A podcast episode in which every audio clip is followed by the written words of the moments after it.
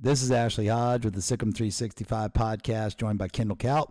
Wingspan Wednesday. We're going to have an article out tomorrow. The podcast will accompany it. Uh, Kendall, how are you doing? Uh, doing well, Ashley. Excited for a different sports schedule to come out. Uh, that should be good. yeah. Uh, football season's not going well. Um, what was your take on that uh, debacle Saturday night? I, didn't you think the Baylor would come out with a lot more energy, emotion, grit? It was it was a pretty disappointing outcome, I would say. Absolutely, I thought all those things would happen, and I just it's really hard to for me have any kind of positive feelings around it. And that's the problem. That no matter you know, you can kind of look at what people say. And th- there's a concept called nut picking where you find like the person with the craziest take on the other side and act like they're the stand-in for it. and I try to avoid doing that wherever I find myself on a side. Um, but it just it, it's really hard to feel any momentum or any kind of positive vibes right now. And vibes aren't everything, but there really aren't a lot of good vibes right now. Is my take, Ashley. Yeah, no, I have to agree with you. I I think that um, I was hopeful, and I still am hopeful that this season can be salvaged and Dave can get it headed in a, in a good direction. But I mean, it's in a precarious position. I think that uh, it's not. I, I don't think he'll get fired midseason. Absolutely not. Um, but I do think it's possible that, you know, if if if it's not heading in a better direction by the end of the year, and if players, you know, start wanting to hit the transfer portal in the offseason, then I could see how the wheels would come off and they have to make a change. Uh, but I'm hopeful that he, he can get it right. He's such a quality man. So I know it's probably, you know, the odds are getting lower with every loss. So hopefully they uh, get it done against UCF and, and start giving us some uh, positive things to, to talk about on the football program. But we do have a very positive program to talk about, and the schedule came out today. The uh, Baylor basketball team, uh, what a schedule this is! It's uh, you know we knew the Big 12 schedule would be tough, and and it certainly lines up to you know uh, you know be exactly what we knew it would be because we knew the games beforehand. Uh, but we didn't know the order of the game, so we want to talk about that, and then we can just kind of touch on some of the the uh, marquee non-conference matchups as well. Uh, the Foster Pavilion will be open January 2nd. They'll open that game against Cornell, which I think is a pretty uh, sneaky tough opponent. Did you watch any Cornell last year by chance? You know, actually, I have to say, I have not watched a lot of Ivy League basketball, but I'm eager to hear your takes on the finest that the Ivy League can offer. Oh well, I didn't watch Cornell either, but I but I did look at their advanced metrics, and I will say that it is a, a game that kind of concerns me because they they did play Princeton tough. I think they had another a game against a, a high quality opponent. I have to go go look at KenPom, but I and and then they you know took them to the wire and they get everybody back. So I mean, it's it's an experienced team, and, and when you have experienced teams in the Ivy League, that's always a concern, as we've seen before. Uh, Yale comes to mind in the NCAA tournament as an example of that. And then you just take their best players the next year. Baylor legend Makai Mason. All right, let's talk about. Uh, let's open up with um, just the games that you're going to go to. I, I'm, I'm curious. You know, as you look at this non-conference uh, schedule, where do you absolutely have to be uh, to to see you know some of these matchups? I'm I'm curious what what uh, games you plan on going to. Oh, jeez, Ashley, are you really trying to lock me in now? There's a good chance I'm in.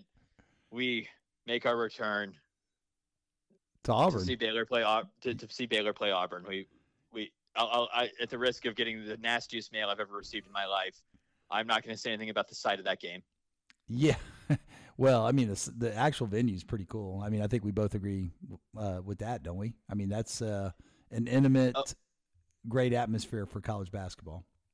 In the year 2080, when you can teleport, I think it's the perfect place to play basketball, Ashley.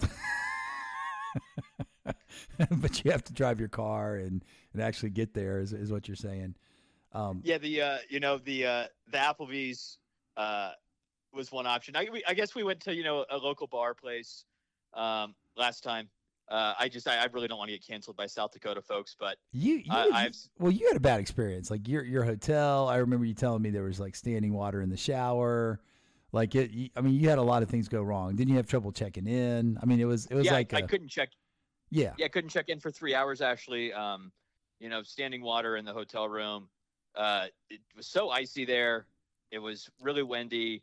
I remember just walking around the mall for a while uh, but I couldn't check into my hotel room and being like, you know, I could just go to any suburb in America and be miserable doing this, or I could, you know, find some. I don't. It's just South Dakota's not for me, but I think good chance I will be in South Dakota. Um, but we will see. I I promised my. I know actually you've said you promised yourself you'd never share a hotel room again. Um, is one of your maxims you live by. Never going back to South Dakota was one for me, but here I am, despite me pleading with multiple members of the staff to please listen to me and not listen to NIL opportunities and don't go to South Dakota. They have chosen to take the health of the program over me being upset for one night. yeah, I know. It's uh I don't know. I'm I'm more fond of South Dakota than you, but but I I got to see the uh, Christmas lights with Donald Wright the night before. we went to a nice steak dinner. Uh, we met you at that uh, place that we uh, I think Sean Yurick and Donald Wright and I we we had some um, uh, you know pretty decent lunch, but that wasn't really the highlight. That wasn't a real good place that we we ate lunch at and then uh, then we watched um you know most of the Kansas State um, beating TCU in the conference championship game. So all those, and then of course we watched uh, Baylor come back and beat Gonzaga in, in, the actual arena. So those were good memories for, for me, and and so for th- for that reason, I have uh, pretty fond thoughts about South Dakota. And you got Mark Few to be your friend after you uh, yeah. talked to him on the way out. So oh my gosh, I, I feel so bad about that. I don't know if I've told that on the podcast, but um, so I'm I'm coming out of the venue and I see a, a GA, you know, uh, for Baylor. I can't even remember which one, and I just said, "Oh my gosh, that was crazy! We're we're down nine with like a minute thirty left, and we end up winning that game. That's insane." And then I turn, and right next to me is Mark Few walking out. This is how intimate this venue is. you're you're walking out with the coach, you know, because there's only like uh, a couple thousand people there, and there's a good chance you might do that. Um, but uh, you know, as we're walking out, he just shakes his head, and I knew he was probably thinking that jerk. Like he said that on purpose. but I and you know certainly before a game and during a game, I might you know I might you know try to heckle a little bit. But but after a game's over, I always try to be like, hey, that's it. You know, congratulate you know a team on a a tough loss or a good win. You don't like, you know, rub, you know, pour salt in the wound. I would, I would never do that on purpose. So I felt pretty bad, but, uh, you know, Mark Few had the last laugh. They went further in the tournament than Baylor did. Beating TCU, by the way, that was that was a good win for them. Oh heck yeah, that was a good game. So it's like that's one that is a possibility. I don't know Um, because um, the uh, it's pre is it preseason and IT is the the two games in New York, correct? Yeah, Oregon State and uh, probably Florida if we, if Baylor wins and Florida wins. Uh, Pitt is is the other possibility. Uh, so, I mean, I think you want to play Florida just from a strength uh, perspective. And that's, I think, who the organizers of the tournament are trying to line up for the championship game. Uh, but yeah, uh, that would be the route. Or, Oregon State's, at least preseason, they, they don't look, you know, that great, but they did go to the Elite Eight a couple years ago. So, uh, you know, they're, they're probably a team that's you don't want to dismiss. I mean, they, they got Power Five athletes. and But, you know, that's a game that Baylor should win. And – then we got Seton Hall in Waco. That's going to be exciting. Uh, Seton Hall's got a pretty decent roster. I, I think they're going to be, uh, you know, uh, you know Holloway's. You know, it's, it's, it's a second year, right? St. Peter's was two years ago, and then last year was his first year at uh, yep. Seton Hall.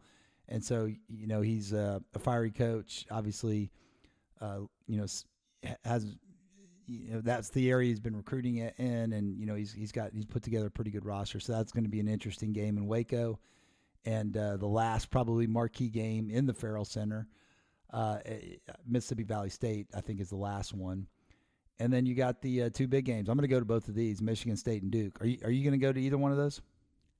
Uh, possibly the Sparty game. I might make it to uh, in ah, Detroit. Nice. Um, and then it would be fun to see Baylor Duke again since of the robbery that happened 13 years ago. Right. Um, yeah, I don't know. I don't know how Tweety would feel if I hit him up and was like, Tweety, I want to do a story about that game and the block charge uh, leading up to it. But I, I, I think, think I get Tweety on the phone. Yeah. yeah. I think I get Tweety on the phone to talk about that because that would be a good story. Um, and John Warner's retired now, so it's like, yeah, kind of. I feel like it's up to yeah. I feel like it's up to you or me to do these kind story. of stories. Yeah. Yep. Yeah, no, and and uh, we have some documentary footage that uh, could go go along with that too. You know, we probably could get that that out of the archives and and uh, have you know the footage of him actually telling the story on camera uh, to be a companion piece with your story. So that would be kind of a cool idea. Just yeah, I, I, I like that a lot. And yeah, Tweety's always been great when I've um, talked to him or needed something, but I didn't know if it'd be too, if he's thinking, oh man, why we schedule this game 13, 14 years? I guess, yeah, 13 and a half years later, we got old. Um, yeah. but uh, yeah, I, I, think there's a good chance I'll be at that one, but you'll be at both, Ashley? Yes. I, I, I've booked my flights and so I'm going to go to um, Michigan, uh, Detroit, and then I'm going straight to New York. Uh, well, I'm, that's up in the air. I, I don't know if I'm going to go straight to New York, if I'm going to go see family first, but uh, I will be on the East Coast, and then I'll be flying home Thursday after the uh, Duke game. So I will be at the game, God willing. That'll be very cool, and it's like obviously much more excited for those games than the uh, UMKC game. yeah, yeah. I mean, you know, we we pretty much knew that we we knew the good games, you know, before the schedule got released. Now Cornell is a sneaky game. Uh, that's that's one that uh, concerns me. But you know we've we've discussed that, and then and then we open up with Oklahoma State as far as actual conference play. Cornell was going to be the first one in Foster, and then uh, BYU is our home opener in Foster. That's uh, a good way to uh, you know Chris and Foster in the Big Twelve, and then you got Cincinnati. You go to Kansas State. Uh, boy, I've got that game circled. I kind of want to be at that one because I I, want to see uh, Baylor get their get back against Kansas State. I think they have a better roster. That's a tough place to get a win, though. We know that. It is actually. I think those first four, as you mentioned, with K State, I think is game four in the Big 12 schedule. You really want to be three and one after those four. With obviously traveling to Stillwater is not easy, but BYU, Cincinnati, at K State, you really need to be three and one. I think coming out of that, if you want to contend for the Big 12 title. Baylor losing both games to K State last year, I'm sure leaves a sour taste. Scott Drew being 0 2 against Jerome Tang in his first two matchups. And I think Baylor does clearly, in my mind, have the better roster this season. I don't think the Markquis Nowell jump's going to happen for anybody. Big transfers again for Jerome Tang this season, but I don't think there's anyone like Keyontae Johnson as well uh, to come in. So even with improvements they might have from some of the guys that remained last season, I don't see K State having a roster that contends with the top four in the Big 12. But you know, Jerome Tang had the guys picked ninth or tenth by most people last year and overachieved. So maybe he can do it again. Yeah, I, I would agree with those sentiments. I do think that um, you know the Texas game is next, so I mean it'd be great to get a win at Kansas State and Oklahoma State. I think Oklahoma State's in trouble. I I, I don't like you know the direction that program's going. I, I think uh, obviously Boynton's probably going to be on the hot seat if he doesn't make the tournament this year. They seem like their their talents uh, taking a dip. Um, they're not getting difference makers. Uh, so I, I, I, would think that's going to be a game that you want to win and uh, you know get get you know get started out of the gate with a road win. Uh, but if you if you can beat Kansas State and you go to Texas at four and zero, oh, uh, obviously Texas is hyped up. Kind of feel like Texas is almost like a um, team like we had last year, where they have short guards. Uh, their front court may be a little better than what we put out there. And I think our back court was better last year, but uh, I, I, do expect. Um, we might be able to sweep them this year. I think, uh, you know, this team is is uh, you know a lot more tough minded and longer wingspans, and and uh, you know I think Texas is going to struggle with that. Uh, we might be their Iowa State, you know, this year as as far as a matchup is concerned with with their lack of height in in the backcourt. Um, and then uh, you know if you can beat them twice, then that's uh, 15 out of the last 17. That would be a nice little present to send them onto the SEC. Absolutely would be. In terms of Texas, Tyrese Hunter, I thought underachieved last season. Yeah. Compared to expectations, he's maybe a guy who could improve. But Sir'Jabari Rice, I thought was one of the most underrated players in the country. Uh, gave Baylor and everybody fits with those pump fakes. Losing him, I think, is underrated in terms of how it will impact Texas. But there might be uh, addition by subtraction, as they like to say, by losing the uh, not so talented and clearly, clearly, uh, very troubled off the court Arterio Morris. Yes. So we'll see what they can do in year two in Austin. But yeah, I don't think they're as talented as they were last year, but I think they are maybe a lot more ethical this year uh, than they were last year. Do you think Kansas is gonna uh, find a way to you know get him get him eligible, or do you think they're that's just too big of a risk even for Teflon Bill? You know, it was. I don't know anything about that, and you know, I don't. Uh, I don't know. I don't have any connections or anything to that situation, but it seems unlikely to me that you could play a guy after he already had what he had down in Texas with the domestic violence allegation and then the potential report based on a Kansas City Star story that he might be being investigated for rape. Right. Um, it would seem very, very difficult to have him touch the court. And it's also just kind of strange because he was looking at probably being their sixth man on their roster. It's not like it was Hunter Dickinson either. Obviously, those things shouldn't right. frame it. But I mean, Arterio Morris is, it's kind of just shocking when you're like, how is Arterio Morris the guy who is getting second chances at major, major college basketball programs with the off the court stuff he's had? Yeah, yeah. And especially at a place like Kansas. I mean, you know, if it's a Western Kentucky or a place like that, it's it's more expected. But uh, you know, for for Bill Self to roll the dice and, and have that backfire on him is is kind of uh, surprising. Unless you read the case against Bill Self, which I've put on SicEm 365, then it's not so surprising. I've documented a long history of this kind of uh, behavior from uh, Bill Self, but uh, that's why he has five level one accusations against him. Uh, TCU. So TCU is a team that uh, a lot of the um, advanced metrics love, and you know they're going to have a good front court, kind of up in the air in the back court a little bit. You know they've got uh, oh man, the guy that uh, Jameer Nelson's son I think is one of their guards, and you know I should have done a little bit more roster evaluation, but I, am just going off top of my head. Uh, you know that's a, the first game's in Waco. We lost to him in Waco last year. Uh, so I'm expecting that you know Baylor's going to take care of business and Foster. Do you, do you think you think Baylor's going to go nine and zero in Foster? Do you think that's going to uh, be such a home court lift that uh, you know those fans right on top of the action that that it's going to be worth maybe five to seven points a game? Uh, it looks like it's going to be a great venue. Ashley, I'm not going to predict nine and zero. Uh, my kind of fear there would be if Baylor's three point shooting, I think could really have an off night against a good team. Uh, so if I had to guess right now, I would guess seven and two at Foster. Oh, I'm going nine now. All right, UCF. Okay, I yeah, I mean, I I, I think um, five and four on the road, nine and zero at home, just like uh, the Kansas recipe every year. That's that's what I'm hoping for, and and I think it's doable. I mean, I think this team has the team to do it. I'm not I'm not you know just throwing out things that are not you know conceivable. But but you know, eight and one maybe at home, and and uh, five and four on the road. Obviously, thirteen and five would be amazing. Uh, but but somewhere somewhere in that range, I think is what they're they're capable of. Uh, at UCF, I mean that's expected to be one the worst team in the Big Twelve. Uh, but road games are always dicey, as we know. And then you got the uh, the clowns at home. Uh, we don't we don't go to Ames. You're disappointed about that because that's one of your favorite cities in America. uh, but uh, Sioux Falls will make up for that. But um, what do you, what do you you know what are you saying about just not being able to go to Ames this year? You know, a big loss for America. I know we almost had that, or we had that opportunity to nearly die in an ice storm in Ames yes. and crash a wedding once upon a time. Ashley, when I uh, got to do color commentary on the radio. Yes. Because uh, John Morris was at the Sugar Bowl and David Kay was like, Kendall, you live not that far from Ames. How'd you like to be our, our color commentator? Right. Um, so, th- but I think Iowa State's probably to me the most underrated team in the league. Uh, yeah. Otz is overachieved every season. They bring in some good pieces. Yep. Uh, that would be a scary game for me to just think about. Hey, you don't want to get kind of sniped. Like I remember that 2012 team lost to K State at home. If you have one of those, what the heck happened, or a few years ago when Baylor lost Oklahoma State at home when it was a number one seed in the tournament, Iowa State looms as that I don't want to call it a trap game, but that hey, you could mess around and blow a game you shouldn't blow because that's a good team.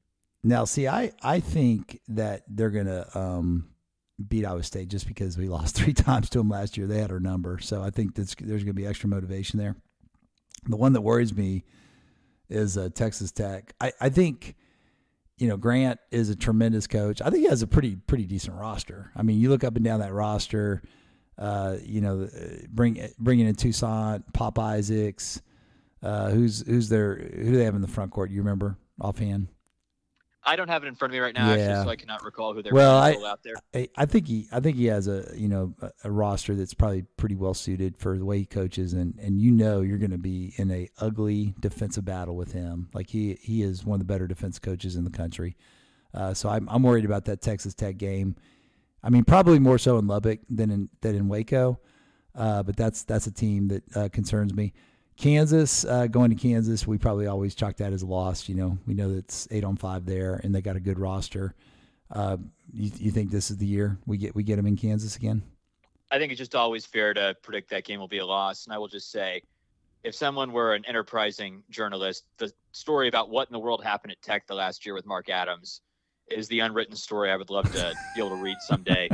Um, or just the story about what in the world was it like to be on a coaching staff with Chris Beard and Mark Adams at the same time. Yeah, uh, I think would be very interesting because yeah, you want to talk about turning around in a hurry, going from Sweet 16 to assistant coaching. I can't even remember where Mark Adams is now. East Carolina, I believe. Okay, yeah. very fair. Yeah, there are obviously some very legendary rumors out there. I'm not going to verify or say any of them, but that's a story I'd love to read. But Texas Tech continuing its trajectory of hiring Baylor coaches, obviously with Grant McCasland and former Baylor GA Chris Nottingham now on staff as well. Yeah, and uh, um, and also they they hired a former football coach at Baylor. He wasn't the head coach, but uh, I believe he's one in three, like the Bears. So they're having a, a tough season as well. So the Sooners, uh, Porter Moser comes to town, and then you go to West Virginia and BYU. Now I know that uh, one game you've got circled is Houston. Uh, LJ Cryer, the return of LJ Cryer to Waco, and uh, man, you talk about playing a weak non-conference schedule. Houston's non-conference is something else. Uh, you know they should probably not going to be very battle tested, but they have been running on the track a lot, so that's good. They're going to be well conditioned, and they're going to need that when they come to Waco on Saturday, February 24th. I think that's going to be a huge game. Then you go to TCU for Big Monday, and then you finish the season uh, at home with back-to-back. Uh, you know, really three. Your three toughest games at home are probably you know the last three. You got Houston Saturday, February 24th. You got Kansas on March 2nd, and you got Texas on uh, March 4th, and then you go to Texas Tech to finish out the season. Kendall, I, will make a comment about the schedule. I remember the days when I would like look at our conference schedule and just like cringe at the weeknight games because I knew that the weeknight crowd would be so pitiful. I think those days are gone. I think I think that's the one thing that Foster is going to give us is you know, even if we only have like 5,500 butts and seats, it's going to look full and it's going to be a great atmosphere. Versus 5,500 butts and seats at, at, at uh, Ferrell looks pretty empty and and seems like uh, you know very deflating for the team that's coming out of the tunnel. Uh, so I do love, uh, you know, we do have a lot of Saturday games, but in the past I would be like, oh man, how many Saturday games we have? We're going to win all those because uh, we have such a good, you know, Saturday crowd. Uh, but the ones that that worried me were the weeknight games. And uh, you know, even though it's kind of split uh, there, you do finish up with two pretty big blockbuster games on Saturday, Houston and Kansas. But even the weeknight games don't really worry me in Foster because I do think that's it, we're gonna. It's just gonna make such a big difference in the atmosphere. I think it'll make a huge difference atmosphere wise, and I think Baylor already, with what they've talked about with the courtside seats and trying to make sure people give them back, will ensure there's a lot more folks in the seats. And obviously, you don't hope for failure in one program but I think a little bit less passion around football might excite some people to say, okay, I'm going to come out and support basketball again. I was wondering where you're going to go with that. I, would, I didn't know if you're going to take some digs at Nicki Collen or, you know. No, no, no. I'm no, glad no. it was the football program. Yeah. Yeah. And I, I, you, again, you talk to any of the coaching staff at Baylor, they, they truly do say, hey, when Baylor football is good, it actually helps us because yes. you get excitement early on. When they bring recruits in, it's just better for them. Yes. The campus is livelier. They would say that. I want Baylor football to be good too. I didn't yeah. enjoy watching them lose to Texas by 30, but I'm just telling you, if there are some people I know who are going to stop coming to these Saturday games with how bad the product is in the field, have a little extra money in January, they might come down to watch Baylor play some of these non or some of these conference games. So I do think they're going to be pretty crowded at these games compared to past seasons. Yeah, and, and it may. I mean, one thing that it could really help is the attendance at the games like Auburn and in the you know the Florida uh, or, or Oregon State, you know potentially Florida or Pitt games. Uh, the um, you know certainly the Michigan State, although that's going to be an overwhelmingly uh, Michigan State crowd in Detroit in their backyard. Uh, but the you know the game at Duke will you know Duke always does well in New York City, but maybe we'll have more Baylor fans than we we think uh, we would normally have because football's not as good and people aren't saving money for bowl you know preparations and Big Twelve championships and all that kind of stuff. So I do think I, you know what you're saying there makes sense to me that you know maybe the you know the Baylor consumer will spend some more money uh, traveling to see the team and, and maybe at these uh, road venues and, and when, when the tournament comes around they'll be more likely to spend money to to go see you know the Bears and follow the journey. I agree. Um, for me, actually, when I look at the season, the X factor more than any other is just how good is Yves Missi going to be this season. Yeah. Uh, I know you got to see him in France. I've heard really good things about how he's done on campus, but certainly you normally make money if you had to bet on freshmen a little underachieving compared to expectations, just generally, I think, where you come down on it. that's the question for me. If Yves Missi can be a legitimate one and done late lottery to mid first round pick, then I think Baylor really is a contender, can win the Big 12 and compete for a national title. But he's kind of the X factor for me. How good is Yves Missi going to be early on? Yeah, I agree. I think um, he's a key. I, I do love the fact that they have a three headed monster at center. You know, John obviously has the experience. He's getting healthier every day. I think he's going to have a big year. Um, he's going to be, you know, more of that, you know, rebounding, pick setter, uh, glue guy. But I, th- but I think he's going to give you, you know, obviously more offense than Flo Thamba. Uh, but um, then Josh Ojianwuna, you know, is uh, looking good and being really pushed by Yves and being pushed by John. Uh, John. So, you know, I think that that three headed monster may take some of the pressure off of Yves to really, you know, have to be relied on, which which will help because, you know, if, if he's getting huge minutes early on in the season, you know, sometimes those guys get scouted really well. And then the second time through the Big 12, they don't play as well. I think we saw that with Keyonte George a little bit. Uh, it's, it's just typical for a freshman, right? And the good thing about our freshman this year is, you know, Ja'Kobe Walter, I think is going to be terrific. You know, he may have the best freshman season of any Baylor, uh, you know, player in a really long time. You know, like uh, you go back to Lace Dunn, obviously, uh, had a great freshman season, and you know some of Scott's early recruits. Uh, but because we have a much better program, much better team, uh, Ja'Kobe's not going to have to score as much. Uh, but he's he's just a great all around player and can be really efficient. but we have some depth there. Langston Love's been cleared for full you know, contact and and we'll be practicing full and you know full contact. And Jayden Nunn's really good. Uh, then you got you know Miro Little's not going to have to be you know the the pressure of the primary ball handler because of Ray J Dennis, and you got of course Jalen Bridges. So I say all that to say that uh, you know maybe our freshmen won't be as high usage rate as Keyonte George, and, and therefore they won't you know have some of the inconsistencies that uh, Keyonte had near the end of the season uh, after he sprained his ankle yeah, you hope for a little bit more consistency from them, but obviously, um, as we both talked about a little bit on the forums, Keyonte George coming back to Baylor, yeah, I think so huge in the recruitment of Tre Johnson, and that yes. kind of speaks to where Baylor is culturally and where you want from a program that former players really come back or involved and can sell recruiting, whether it's Adam Flagler or Davion Mitchell. Uh, it looked like Ish Wainright was in the stadium uh, for the previous Baylor football game, so it's just you know that culture I think really helps, and they always say you know you want to be a player-led program that's Arizona's motto for years was a players program. Really helps out Baylor when those guys can sell it, and it's not just you know Scott Drew and the staff having to make the case for Tre Johnson and these other five star guys.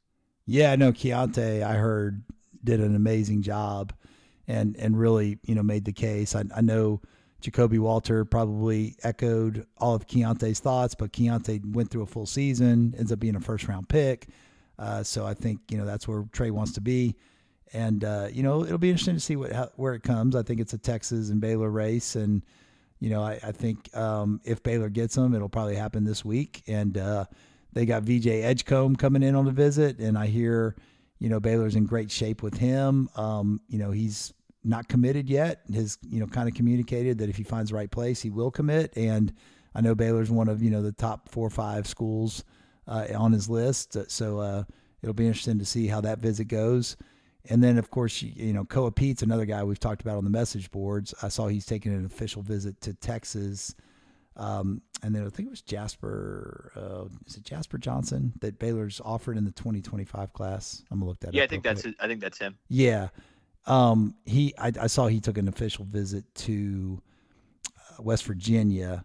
So this is kind of an interesting thing. Like they, you know, these guys that are taking official visits to uh, places a year early that aren't reclassifying. So I, you know, Co is actually going to stay in the 2025 class, and uh, Jasper, you know, is going to be a 2025 kid.